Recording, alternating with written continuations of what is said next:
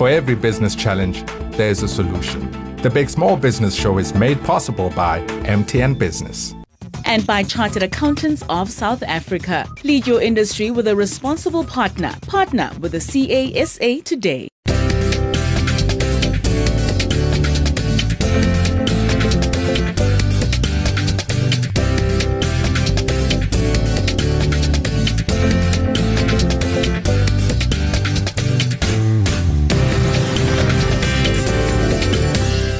The menu today, There's guys that are cutting out off people for one or two cents just to get the sale. Uh, it's not a loyal industry. And as you see these new activities coming into meetings, you've got to be wholly aware of what you currently have on your plate and what you take onto your back as a task. What happened is we understood their voice needs, their data needs, their SMS needs because they were saying, don't ring fence me to a specific thing. If I need to phone a lot, allow me. If I need to use a lot of data, allow me. It's feast or famine. as entrepreneurs, we are often isolated. Our journeys are pretty lonely. Our problems are our own, and uh, we don't share much about our issues with other people. We're always putting on a veneer of how well things are. Meantime, back at the ranch, we're battling through our struggles as an entrepreneur. And as time goes by, our circles get smaller and smaller, and we become more and more isolated. It's important for us to go and to reach out and look for other entrepreneurs who have gone through similar issues, or reach out to programs such as the Big Small Business Show to, to remind us of uh, the fact that this struggle is not just ours, it's all entrepreneurs. Let's go meet one of those entrepreneurs who's doing such great things. This is the Big Small Business Show, the show for you, our entrepreneurs who are going to be building our economy into the future. This is the show for you, our uh, corporate people who are thinking about uh, crossing the line and coming over to our side of the world, to the light side of the force. This is the Big Small Business Show. Now, normally we have a panel here today, but today I'm running solo. Yeah, no panelists, no Kumar, no Mona Lisa next to me today. It's just me, Stockstiel Lalian, here uh, in studio with our guest today, which is Caleb David.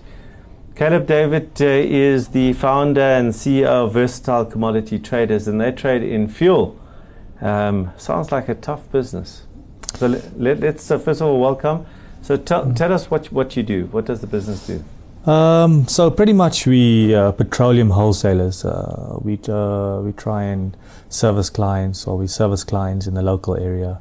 What does Uh, local mean? Footprint of South Africa. South Africa, Yeah, right? So we are able to supply across South Africa uh, different distribution points. Uh, different. Uh, so we, for example, we have distribution points on, in Cape Town, Johannesburg, Durban, Middelburg, Rustenburg. So how, how does the business work? Do you, my my imagination says that you're on the phone and you're like all these screens and there's prices and then you you buy. No, no, it's, it's pretty. It's not trading. Uh, so we pretty whole, pretty much wholesalers. So we buy straight from the majors, Okay. uh, with the likes of BP, Shell, Engen, Sasol. Yes. So because we have the wholesale license, we get wholesale pricing. pricing, and uh, that gives us the edge to supply end users as well as other wholesalers. So why would why are there a number of uh, of uh, wholesalers in South Africa? Do you compete against other wholesalers? Yes, for sure. There's a there's quite a few. In fact, there's a lot of wholesale licenses that have been distributed from the Department of Energy. A lot of them are dormant, uh, not not in use, but there are, I'd say, not a handful, but there's quite a few big players in the market that are around and people know about, uh, which we compete against. And why did you get into the, this business?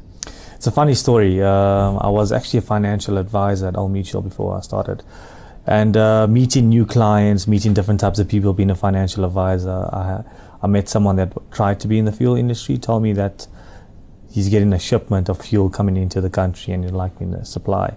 Uh, look for some buyers. Being ignorant to the industry, uh, I ran with my tail behind my legs, running around looking for clients, only to find out that uh, there was no supply. Uh, so that uh, pushed me to actually get my own wholesale license, start my company, and get my own supply straight from the majors. The, the challenges uh, in, in, in the industry um, are unscrupulous competitors. Uh, look, uh, there's a lot of challenges in the industry with regards to, first of all, getting comfort from the client. I mean, you they s- giving you large amounts of money uh, for truckloads of fuel, so uh, there's a lot of risk uh, of clients just moving over to new suppliers, as well as yes, there are competitors that uh, are mixing fuel, which have that edge of giving uh, customers cheaper prices. Uh, there's guys that are cutting out off people for one or two cents just to get the sale. Uh, it's not a loyal industry. Hmm. Uh, commodity. yeah, cu- customers can drop you in a second. So your customer is never your customer. So how, how uh, so what are you currently competing on? Is it relationships? What, what, Uh, what- what we, we pride ourselves in service delivery as well as relationships. Uh, we currently have a 24 hour um, call center. So the client can call our call center at 2 o'clock in the morning. Where's my truck? Uh, how far is the truck? We can give them exact coordinates to where the truck is, how long the truck's going to take. Um, we also have depots where, if there's a shortage at the majors or sometimes there's no fuel available, we have our own storage facility. So at any time, sometimes we can supply when there's shortages at the majors to our clients. So we have that competitive edge where we rely on supply. So supply on the call when you need it, we can give it to you. But as you said, when, when your client uh, that you who relies on you, he then gets a price that's a couple of cents cheaper. You know, Yeah, you get Yeah. you, you get you get clients that uh, are on for the one or two cents cheaper, but you get those clients that understand that one or two cents doesn't matter when you get reliable source of supply. And and do you have contracts? Is the is the industry designed that you have a contract to supply uh, exclusively? Yeah, we've got a wholesale license, so that No, no, I'm talking about to your end, to your end buyer. So if you're supplying a, let's call it a transport company, Mhm. are these exclusive relationships with them? Some of them are verbal agreements uh, where clients pay cash up front.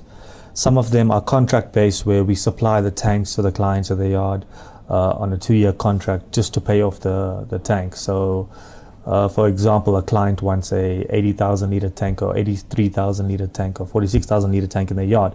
We can supply to them and uh, we sign a two year contract and we, we incur the cost of the tank and we just we put it onto the cent per liter Mm. price to the client And then they're bound to then. for two years. For But two after years. two years, the tank belongs to the client, and they can they're free to buy from whoever they want.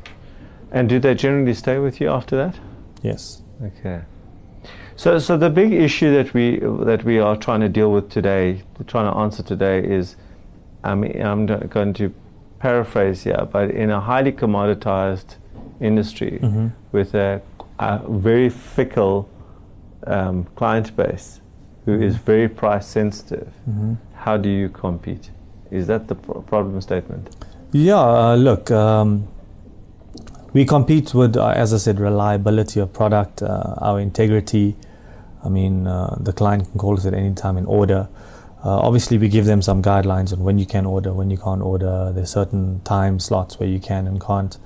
We have a, generally a 24 to 48 hour leeway time where the client orders till delivery. Uh, but with regards to supply, we have supply across South Africa. So uh, it's not just at one depot delivering at one spot. So if a client has a, a, uh, a yard in Johannesburg and at Cape Town and Joburg, we So can supply to all. So you're saying that th- these are some of the solutions, but the problem statement that I uh, said is the problem in the Mm. industry. Is that would, uh, would would you say that's a problem we're trying to solve today? it's a big problem. Yes. Okay. Mhm. All right, we're going to have to take a break uh, n- Mhm. uh, now. When we come back, we're going to continue our co- conversation with Caleb. Thank you.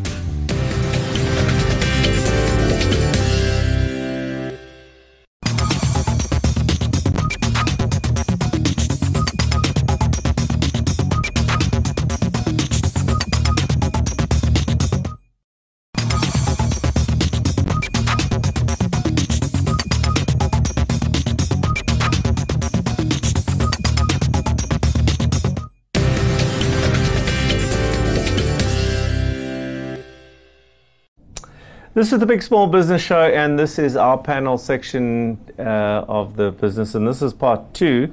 And today, as you might notice, I'm flying solo. Kumaran and Mona Lisa are not here. And uh, in studio with me, I have Caleb uh, David, who is the founder and CEO of Versatile Commodity Traders, and they trade fuel. They have got a wholesale license, um, and they trade fuel and got a number of depots across the, the country. Um, and before the break, we were talking uh, very much about what the problem in the industry was, and I'm just going to repeat that: is that it's a highly commoditized product. Petrol is petrol is petrol. Fuel is fuel is fuel. Um, there are some unscrupulous uh, competitors in, in the market who mix fuel to get a cheaper cheaper mix so that they com- can compete, and customers are, are are not very loyal. Many customers are not loyal, um, and will move for a couple of cents here and there in order to save money. And that creates a huge issue for a small business in a, commodit- in a commoditized space. So let's come back to, to the business because you have sold 51% of the business. 49. 49% of the business to a, um, a, a, a big player in the market. Yeah, they're Okay. probably the biggest wholesaler in South Africa. Okay. And why did you do that? Um, look, to give me more of a pull in the industry, um, having them in my back uh, gives me opportunity to give clients 30-day accounts, 60-day accounts, gives me opportunities to give tanks to my clients. Uh, it just gives helps me um, supply better, give me a better source of supply as well. Okay. Mm-hmm. And, and um, how recently did you do this deal? Uh, very recent, it's about three months back. okay. Yeah. And have you seen any change in, in Yeah, we we have about a 300 400 percent growth with the volumes in the Okay. past three months from when we started with them. Yes. Okay, because for me, the way that I'm thinking Mhm. about this, and, Mhm. and maybe I'm solutioning now. Well, let, let me not solution. Let's let's go to a couple more Mhm. questions here. How do you get your clients? Um, various ways. Uh, so we have um, reps out there that go out and look for clients, uh, make calls, cold calling, uh, referrals, uh, word of mouth. Okay, let's talk about those reps for, Mhm. for a 2nd Mhm. How they managed? So they're managed on a monthly basis uh, on volumes they bring. So they are also incentivized on the do volumes they have a basic, basic? Yes, and basic commission? and commission. Okay. Okay, and they d- and how do you manage them? So they send in reports. I'm talking about the actual practicality of managing them. Do you meet once a month? Do you meet? Uh, do to send in reports? How do you? Yeah, we meet weekly. So Mm. once a week, uh, Yeah. they do send through reports. We do a report weekly on uh, the volumes they sold, potential clients, clients on the pipeline, um, what they offered. Uh, we get feedback on clients that declined them as well. Why did they get declined? Uh, what is the reason? Is it pricing? Is it they're happy with their supplier? So we, it's pretty much we get the full survey done from them as well. And how do you find your your your salespeople? Are they already previously in the industry, Uh, they? No, well, a couple of them aren't, uh, weren't in the industry before, so it took some time. It took some time to them, for them to get into the industry, learn the lingo, learn how the industry works. Uh, it's it's a very complicated industry. I know it may sound just like oh, it's just selling fuel, but it it's very complicated when it comes to supply and client. Yes, yes, we have training. Yeah, formal training. Yes, yes. Okay. Do you do you have an assessment to know whether they, you know, it's the one thing to uh, to train somebody. There's another thing to know whether they actually understood it. Yeah, so what we do, we go with them to meetings for the first 10 meetings, see clients, assess them, guide them. Uh, for the first four or five meetings, uh, uh, myself or the managers will handle the meeting, let them just sit into the sit in the meeting and uh, understand how we approach clients and how we answer questions. So uh, yes, we do the actual physical training, then we go and do the practicals with real clients. Okay.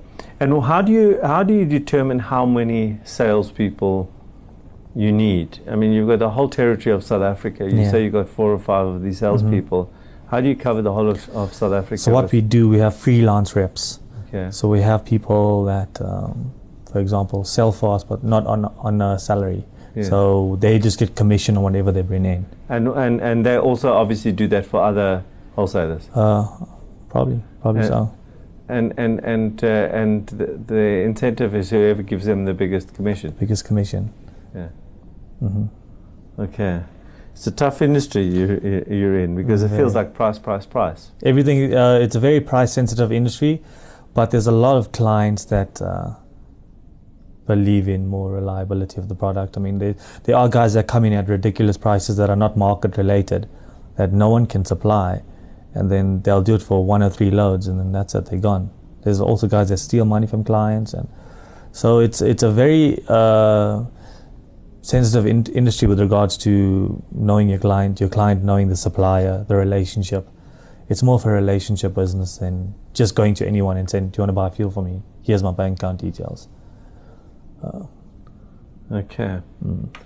I think I have. Uh, I think I have enough uh, to start uh, summarizing. Mm-hmm. Okay. We're going to take a, a, break now, and when we come back, uh, I'll uh, try and give some. Um, I don't want to say advice, but maybe some things to think about for Caleb, um, so that he can take that back into his business.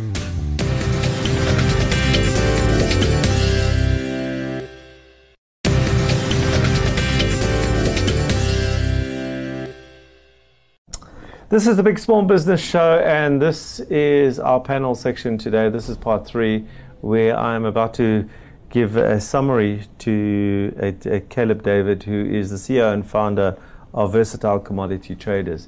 They trade in fuel, um, a highly commoditized product uh, in an industry that's complex and uh, price sensitive and uh, has very little uh, loyalty in, in, the business. Um, Caleb recently sold 49% of his business to one of the biggest wholesalers in the country, if not the biggest, and uh, that has resulted in a 3 to 400% growth in his revenues over the last couple of months since he's done the deal. So, um, Caleb, I just want to give you maybe some some uh, background as part of uh, what we've done uh, at Raizcorp. I've actually worked with a fuel trader before, mm-hmm. so I have some little insight. It was a couple of years ago, so my memory is a little bit uh, rusty but we built a, a, a, small business into a 750 million US dollar uh, trading business. That's uh, how, how big the sure. the trade the trading was. And I'm going to try and I was trying to write down during the break some of the sort of the strategic points w- which we focused on mm-hmm. and try and share that w- with you too. So let me let me you saw me very much focusing on the sales area, mm-hmm. and to me the, the, the let, let me jump and tell you a little bit of another story and then I'll relate mm-hmm. it back to here. When, when uh, the, the advertising director for Nike and uh, was asked by um, Shell, if it's ironic, ironically it's Shell, um, how to make people come to their forecourts, mm-hmm. and this is not in South Africa, this is in the US, versus um, anyone else's he said, make your, your toilets sparkling, your bathroom sparkling. It's nothing to do with the fuel, because petrol is petrol is petrol. Mm. Okay, but people will come to a forecourt or to a petrol station, and if there's a reputation for clean toilets, if they've got a choice between X and Y, they will say, ah, you know, well, I might mm-hmm. as well go to that one, it's cleaner. So the answer was not actually in the fuel, it was actually in the bathrooms. And why I'm telling you that is because to me, very much in the wholesale space, uh, there's a couple of places that are not in the fuel. It's not about the fact that my fuel is better yeah. than your fuel or my service is better than your service. Mm-hmm. Okay, it lives, in my opinion, in a different place for you to think, and it's in an obvious place in most businesses, but people don't focus there.